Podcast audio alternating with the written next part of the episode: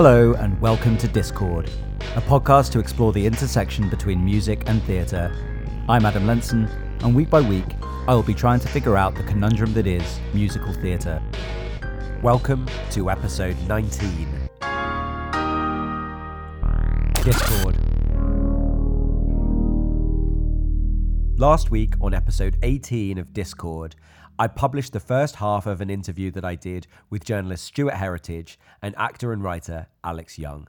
If you haven't listened to that episode yet, I suggest you start there, but if you have, I'll move swiftly on and reintroduce you to Stuart Heritage and Alex Young.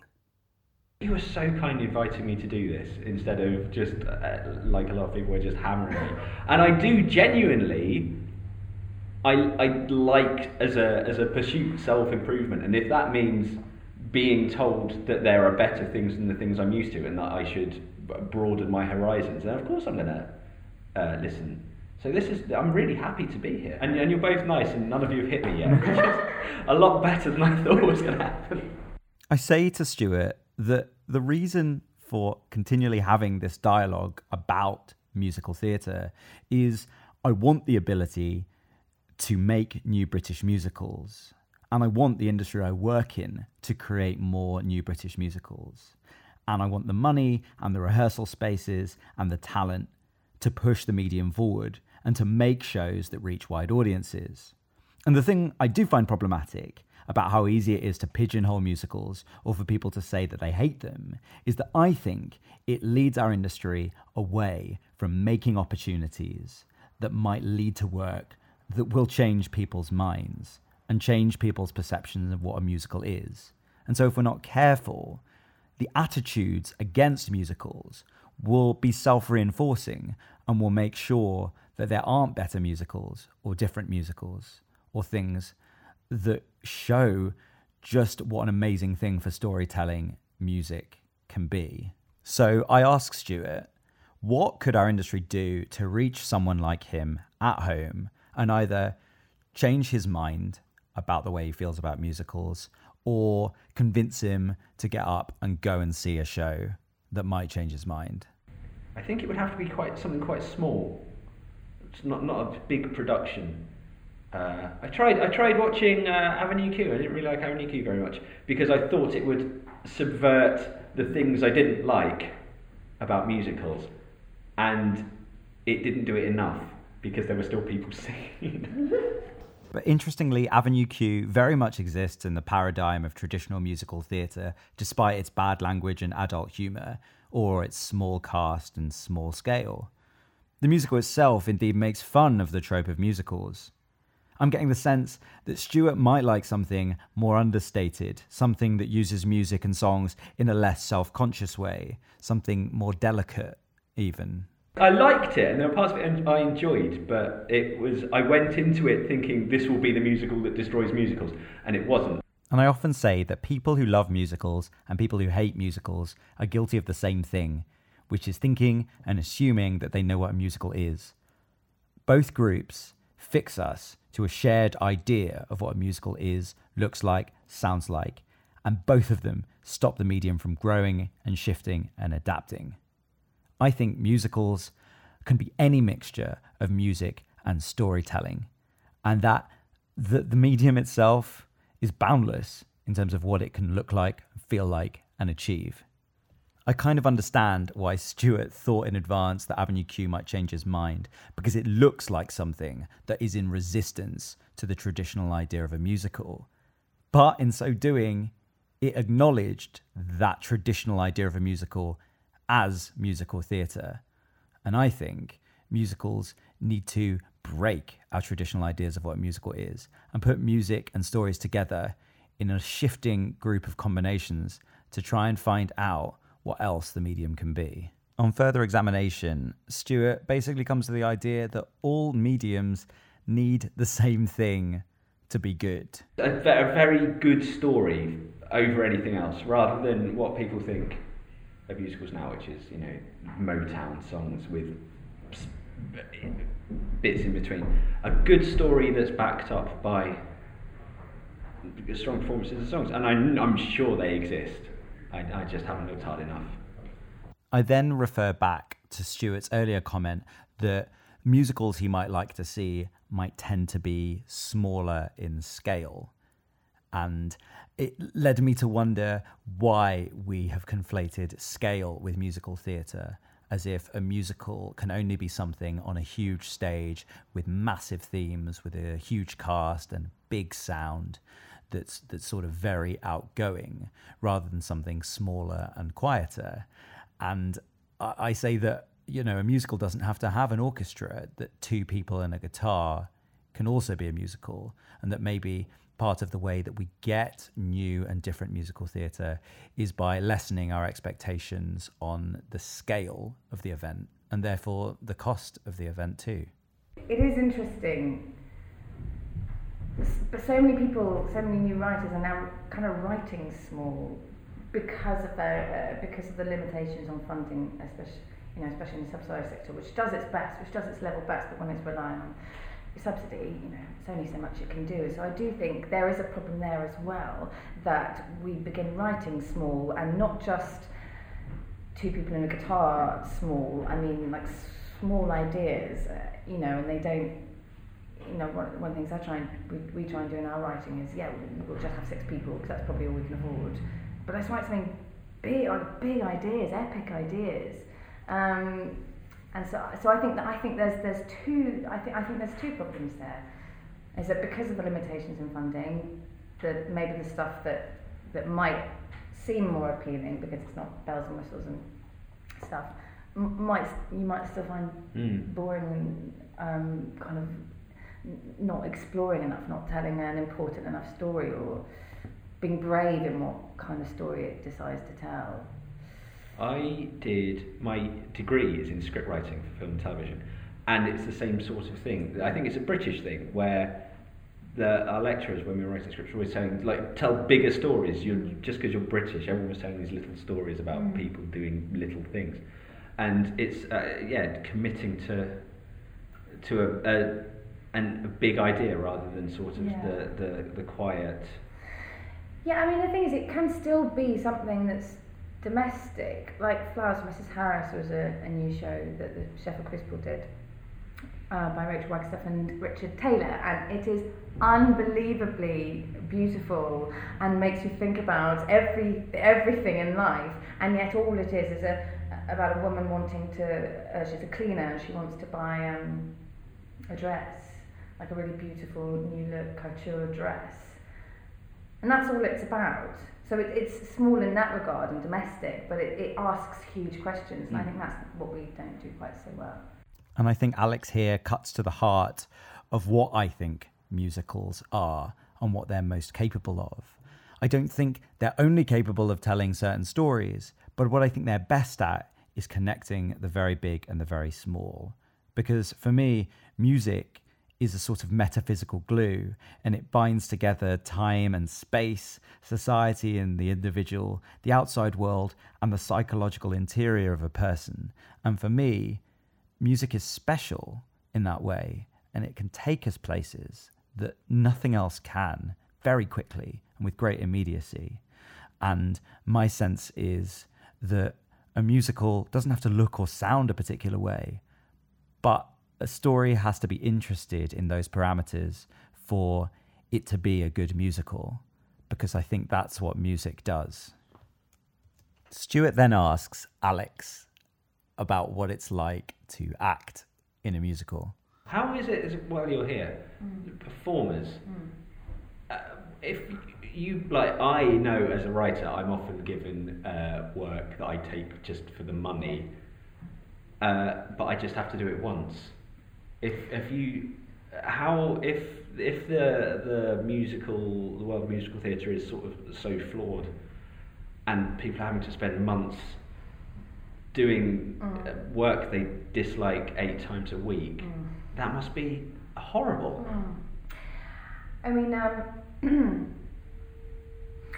I, I feel like it's, it's something I've felt slightly guilty about since since uh, tweeting all of that stuff um, is I, I've actually been, I feel very, very lucky in the work that I've done that I've sort of put myself in a pocket where I'm uh, not really stepping into roles that have been played for 25 years by 25 other people. I've been sort of building shows from the ground up, sort of thing, working with great people, with directors who take it really seriously and who don't ask you to stand six in a cafe. That you know, it's a creative, inventive process. Um, so I can't speak from direct experience in that. I think I've only maybe done a couple of jobs where I've been really, really bored Mm. um, or felt um, embarrassed. I think in the main I've been really, really proud of, of, of things. Um, yeah, I don't know. I, I uh, yeah, I know. So I've had friends that are like, I can't believe I'm doing this. and you go and see them, you go, I, I can't believe you're doing this either, because you are excellent and very brilliant at things. Um, but yeah, but that's kind of part of my my my point in what I was saying is that I. I think if we keep going along with this and keep just going yes to doing work that's not good, then there will just forever be work that's not good. Um, and it's a lot to ask, isn't it? To to say, well, stop saying yes to jobs when you've got tax bills, when Mm. you've got your rent, and you know. I, it's, it's the same with my job. I, I go into it thinking I'm only going to write things that define me as a person, and then I'll like at midday someone will say, "Can you write a listicle about dogs?" Yeah. And you're like, "Oh, yeah, well, the mortgage is due next week, Yeah. so probably should." Uh, so I mean, there's no.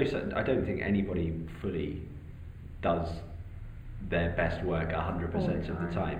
Mm. Yes, but you're quite right that yeah, yes, just having to like spend an afternoon going, I hate myself whilst you're writing is different to having to do it eight times a week. Yeah. And I really admire people that you know, because there are some people that have been in shows for years and years and years. Um, yeah, so I, I think there's different uh, different strokes for different folks. Is that the idiom? Yes. Great. I'm really bad at idioms. Like a five fish is a bird in time. Um, uh, yeah, like some people are really, really quite happy just to spend, you know, a couple of years in a show doing it eight times a week, um, and then you know having a really nice time being able to buy a house Mm. and go on holiday and have children and things like that. And then there's assholes like me who are like, no, I should just do good work, and I have no money no children, and uh, yeah, and not a whole lot of life. But but I'm proud and love what I do. So I don't know. And I think any debate requires a mixture of pragmatism and rebelliousness. You can't spend the whole time being rebellious because you would never eat or sleep. But equally, you can't spend your entire time being pragmatic because you'd never push anything forward. So I think it's important to have a mixture of both to understand that we're not going to change everything all at once and that sometimes we do need to earn money and just allow musicals to carry on as they have. But also, if we want innovation and if we want to change people's minds who haven't yet seen what musicals are capable of, then there's going to need to be some rebellion as well. Having not heard him say this yet, but having heard this complaint plenty of times before, I asked Stuart if the suspension of disbelief required to watch someone sing or break into song has ever proven problematic for him in his engagement with musicals. This is something I heard you talk about on the episode I listened to, where uh, the, the transition moment, where you, you see someone processing information in a human way, and then the music swells, and they're it, they're doing it in a way that's alien to any way that any human has ever dealt with information. Uh, so yeah, that does take some adjustment, but I don't think it's an off-putting factor. I do think that it's a lot more ingredients that have to be right. You can't just in a film. You can watch Al Pacino mumble in a really amazing way in a like a well shot scene, and that's great.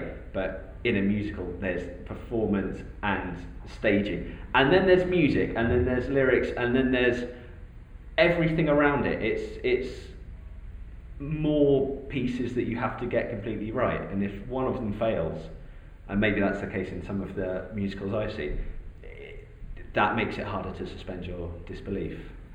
It's harder to get swept away in it. And I think it's hard for people to distinguish between whether they don't like something because of their taste or whether they don't like something because it's poorly calibrated. And there are so many elements in a musical that it's quite hard to analyze whether you just don't like something or whether it's done badly. I think an audience member is unlikely to sit afterwards and analyze, oh, was that a poor scene into song moment or was I impatient about the interaction of music and emotion in that moment of the story? No one's going to sit and have that discussion, except maybe me. And thus, they won't end up with a particularly clear answer. And it's something I do because I write about film and I study film. I can do it when I if when I leave the cinema because I feel like I know enough about film to be able to take it apart like that. But with a musical, and especially when music is such an emotional thing, that it's it's if you don't know the medium very well, it, it's harder to break down into pieces like that. I think, and you can just come away thinking, I, I didn't. There's uh, there's something I didn't like about it, and it's hard to put your finger on what it is. I think sometimes people don't like feeling manipulated by music. I know that was certainly what uh, that that was that was that was for me when I was sort of growing up, kind of working out what my taste was, and you know, I remember. I, I think Les is an amazingly crafted thing. I loved it when I was 12 and I used to watch the 10th anniversary thing over and over again and sob. But then as I started growing up, I just I started to resent the feeling of being manipulated, the feeling of the music telling me when I should be weeping. Like when I watched the film, I get love, loads of people love it. It was for me, it was okay, but I still cried at the moments that I've always cried in. Uh, time. It's, it's bad. Um, but uh, yeah, I, but I kind of I was resenting it. I like it, you know. But but then, do you feel the same in film? Like sometimes you don't even notice the music, and then as so you, you there is music swelling, and it's making you cry like you're a horse. um, but then because it's done well by Bryan Adams, it's done well, and it's not, um, uh, you know, it's whereas sometimes there's in films music can be so yeah. intrusive and so manipulating, manipulating, and and I resent that I think, and so I, th- I think maybe when it's done well, you kind of almost don't even notice that someone started singing. That's that's that's the aim anyway, isn't it? Yeah, the aim is to not beg the question. If someone's asking a question about the moment, then they're out of it. Yeah. Right, yes. You want to pull someone through Yeah. a moment, so suddenly it's like, where did that come from? Yeah. Ideally, I Yeah. would say. That's true. I think that's true of a lot of things. I've been watching some television lately that has been. You just uh, so there are some episodes of Black Mirror where you just think, well, why are they doing that? Then that's as soon as you think that, the whole thing falls apart. So yeah, you just have to have a. It has to be seamless, and you need a deft touch. And I, maybe it's because I'm on the outside of it. That just seems like a harder thing to do with musicals. I think you're so right. I think, and that's the other thing that's so extraordinary uh, when um, other theatre makers, particularly who, who sort of don't value the musical, whether they like it or not, it's kind of not the problem. It's, it's whether you value it or not. And it's going well. Actually, it's so hard to get right. It's so much harder than getting a play right. I think. Um, or getting an opera right, which has kind of got a whole musical language all the way through. I yeah, it's amazing that people don't think it's a valuable art form when it is so difficult to do. And I know something's difficulty shouldn't necessarily like um, state its value, but it's ext- it, I find it extraordinary Isn't it weird that it's seen simultaneously as like slightly childish and remedial? and so hard. Yeah. A musical takes five years to make, if not 10 years to make. And it's so densely layered. You're not just placing the layers of music, text, and story, but you're also weaving them together. I would say if making a play is like completing a jigsaw, then doing a musical is like completing a Rubik's Cube. And I wonder if there is also a corresponding barrier of entry to musical theatre, despite how deceptively accessible and simple they seem. Returning again to the idea of comic books, I've heard it said that learning to read comic books and to appreciate the image and the words and to absorb them at the same time rather than just looking at the pictures or just looking at the words takes a certain amount of training. And that training allows you to appreciate the medium better. And maybe if you've been reading comics since you were a kid, you just have an intrinsic understanding of how it works and how to absorb that information and that intersected information of pictures and words. And I wonder if musicals are the same, that we take for granted absorbing those different types of information in tandem, and that it's something that audiences need to learn how to do. And that if you've been doing it since you were a child, that's one thing. But if you've been put off, you may need help getting to grips with it. Is that a failing of the medium that you have to be very well trained to to appreciate it? It's, it makes it sound like it doesn't have the easiest um, entry barrier. Mm, so Stilton. Yes, exactly. Which I also don't like. Come at me, cheese fan. And it's one thing to say and assume that musicals are easy to get into. But of course, if you've been listening to tapes of Disney songs and Andrew Lloyd Webber music in the car since you were seven years old, then there's already been a lot of preconditioning to the particular peculiarities of the medium. But if you're coming from cold, then musicals are very different to just listening to pop music and different to naturalistic plays and films when people don't sing. I think it's such a weird genre in which it's super, super, super hard to get it really, really freaking good. And yet it's really easy for people to enjoy it even if it's not really good. So it's, it's a very odd thing. So, uh, what would be your suggestions to me then, as someone who formally has been on record of saying that they dislike musicals, but now is open to the possibility of enjoying musicals? What should I do? Come to ours. Yeah, well, come to us.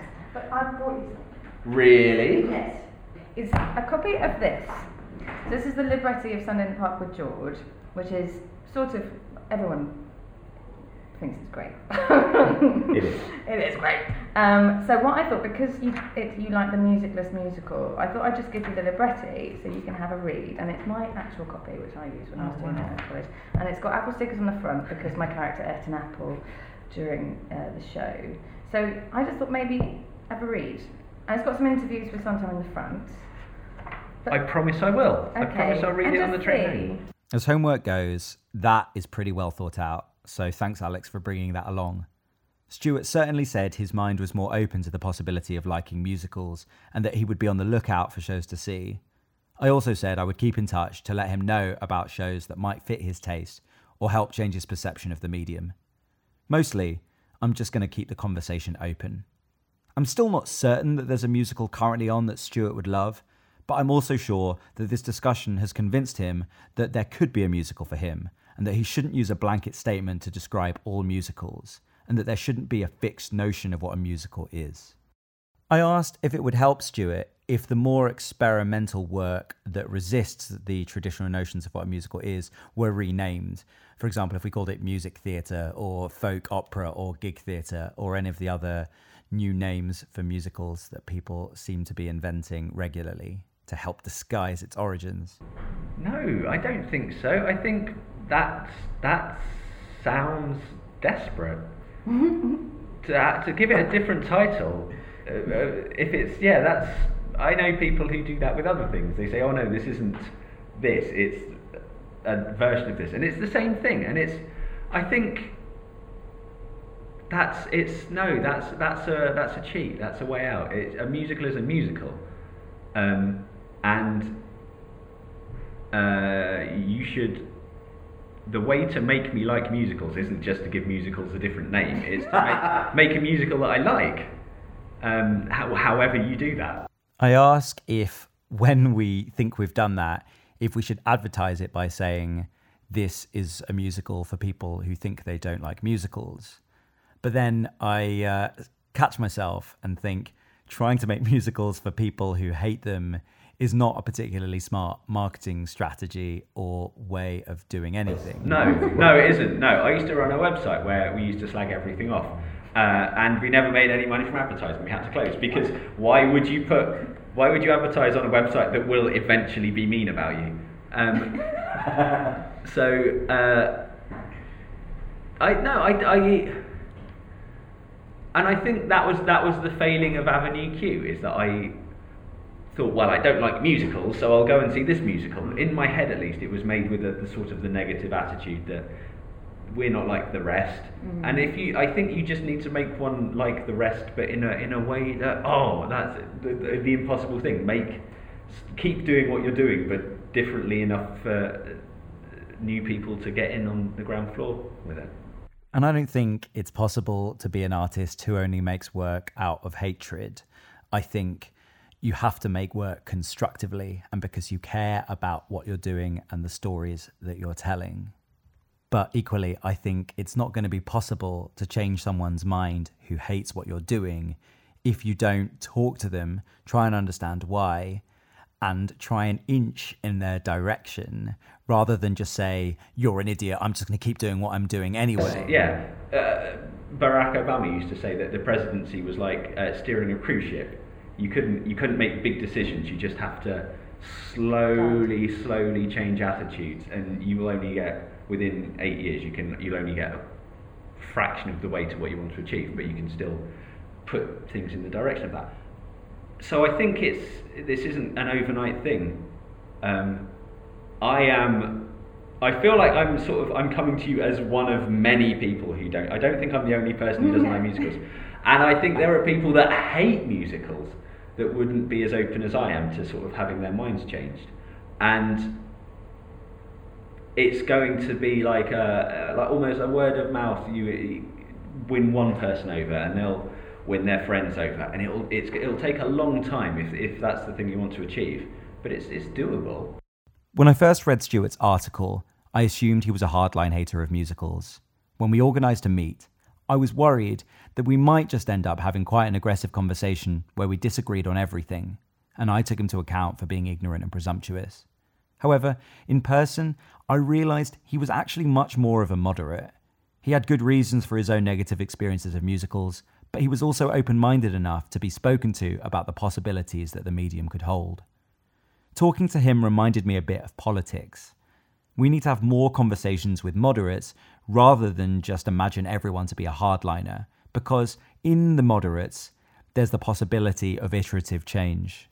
In America, the Democrats could win the House elections this year by convincing moderates to vote with them, but there's nothing that's going to change the mind of Trump's hardcore base. I think in the past I've thought I can change everybody's mind by shouting loudly enough, but now I realize it might be a case of having quieter conversations with individuals. But that's like you're saying, you have to you, you, gradually change people, and nobody does that anymore. On I have a thousand examples from last week of people not trying to gradually win me over and just saying how terrible I am for disrespecting an art form. Um, and it's the same that, that can be said for everything. Brexit, for God's sake, that's not going to be fixed by screaming at uh, Brexit voters, is it? You just have to like this, you, you meet the people that disagree with you, you talk, you have a nice time, someone gives you a book that you're going to read and enjoy, and at the end of it, you meet in the middle, and that's where the new ideas are formed. Mm. And I say to Stuart that as a journalist, maybe he's perfectly placed to go and see shows and try and have a think about the work that is out there and that is being made and see what he thinks of it no, that's a really good idea. How I learned to love musicals. Or not, Yeah. and that is also okay. Yeah. Like that's the thing, that I was going to say is that I know this conversation is about how we might reach people, but also it is okay, isn't Yeah. it, to not like something. Yeah, and like, It's like okay. on, on, on the I Hate Musicals, when I did like right at the beginning of my podcast journey, my friend who I was interviewing was talking about Simon Armitage, and they were asking him about poetry. I'm going, you know, how do we make people like poetry, make it more accessible? And Simon Armitage said, poetry is only poetry because it's inaccessible. Yeah. there's, yeah. A, there's a barrier of entry, and its beauty and its complexity, and what we strive for with it i- i- is baked into the fact that it not everyone. It's not just like because limericks are accessible, and they're not as good as a Simon Armitage poem. Yeah. So, some are excellent. so- And I know people who don't like books, and that's just a weird thing. You have to, but they just they don't like books. They w- went to school, someone gave them a book, they didn't like it, and they were like, oh, "Books aren't for me." And yeah, they're, they're, they're, you can't. Some people you can't reach, and it's good. It's good that not everyone. If everyone likes something, that means it's not very interesting. I would rather read, like, I was, I, I liked indie music as a teenager, mainly because I knew lots of people didn't like it. That's why people like glam rock music in the 70s, it's because they knew their dad, it would piss their dads off. And I think there's, the interest. It, nothing should be universally enjoyed. Mm. There should always be people who don't like things, but the people who don't like them should know why they don't like them instead of just I don't like musicals. Send. It's is interesting, what I do. it's interesting that people don't. You say people don't like music. Uh, people you met don't like books because that's the, the argument I always use. Like, don't be, don't make a blanket statement. No one says I don't like films, I don't like books. People regularly say I don't like musicals, but Yeah, Michael Owen, the uh, footballer, hates films, and it's the weirdest thing. I He's on Twitter. You should, films. yeah, Because they just find they can't they can't quite invest in something for Yeah. of hours. yeah. It's and I know people who uh, are snobby about television. I write about television a lot, and especially film people. They don't like watching television because it's a lower form, and Mm. just some things aren't for everyone. Mm. But um, yeah, you should have you should know why you're not you don't like them. Yeah. Be informed. Yeah. So, how to sum up our conversation? Firstly, Stuart doesn't hate musicals. He hates the most visible surface of musicals. And that most visible surface in this country is 80s mega musicals, jukebox musicals, and celebrity casting. Shows that often appear financially motivated and that also have often been running so long that they become calcified and unchanging even as our world and our society and our perspectives change. I believe we need to alter the visible surface of musical theatre by presenting more examples of what a musical can be, showing that the medium doesn't have to be wholly commercial, and that musical theatre can be a medium that contains new and relevant ideas. Secondly, as with books and films, we should be supporting, funding, and producing new musicals each and every year, and should be using the profits from long running successes and obvious commercial works to fund the development of new, riskier, and more innovative ideas. Rather than simply and mindlessly copy what has come before, we need to add new ideas, we need to challenge perceived notions of structure, form, logistics, and scale, and be given platforms and funds to make work. Originality cannot be allowed to fade away from a medium which can offer so much possibility. Thirdly, we need to be aware that many people are not interested in intense melodramatic musical theatre. Music is a huge part of everyone's lives and can communicate with each person very differently. As such, musicals don't have to be overblown and expansive. Rather, they can be smaller and more introverted if they need to be. They can contain any genre of music and tell any story, I believe. But they need to be aware of the complex and skilled requirement of balancing so many types of information and not saying the same thing twice or more, and not overwhelming their audience or pushing them away. Fourthly, we have to be aware that pop music has to an extent flattened out the shape of songs. They tend to say the same thing over and over again and tend to contain us in a single area talking about the same thing rather than take us on a journey. As such, I believe we've become more used to room songs that keep us where we are than corridor songs that take us somewhere. This has only been heightened by the predominance of jukebox musicals, which take room songs and combine them with a story. As such, I think a lot of musicals have become lazy, and the songs within them don't propel the plot the way they can in the best examples of the medium. Fifth, musical theatre can contain genuinely any combination of storytelling, words, and music available to an artist. So it seems bizarre to use a blanket statement about musical theatre when the medium is potentially so broad. Saying I hate musicals fixes an idea of what a musical is, and thus reduces the immense possibility of music and words. It makes small something that I believe is huge. Sixth, as Alex says, if we keep going and doing work that's not good, then there will forever be work that's not good. And while we can't all give up our day jobs, I think we can think more carefully about what good work is, what work is that we care about, and how to better balance our pragmatism with our rebelliousness so that as artists we might help push the medium forward rather than allow it to stay where it is. Finally, I believe that musicals are special not because they stick to a formula, not because of their scale, not because of the sort of stories they tell, not because of the type of music that they use, I think they are special because they tap into music and what music is capable of. Composer Leonard Bernstein said, Music can name the unnameable and communicate the unknowable. And I think if musical theatre can do that too, then that'd be worth watching. Thank you so much for joining us for the first two episodes of Series 2.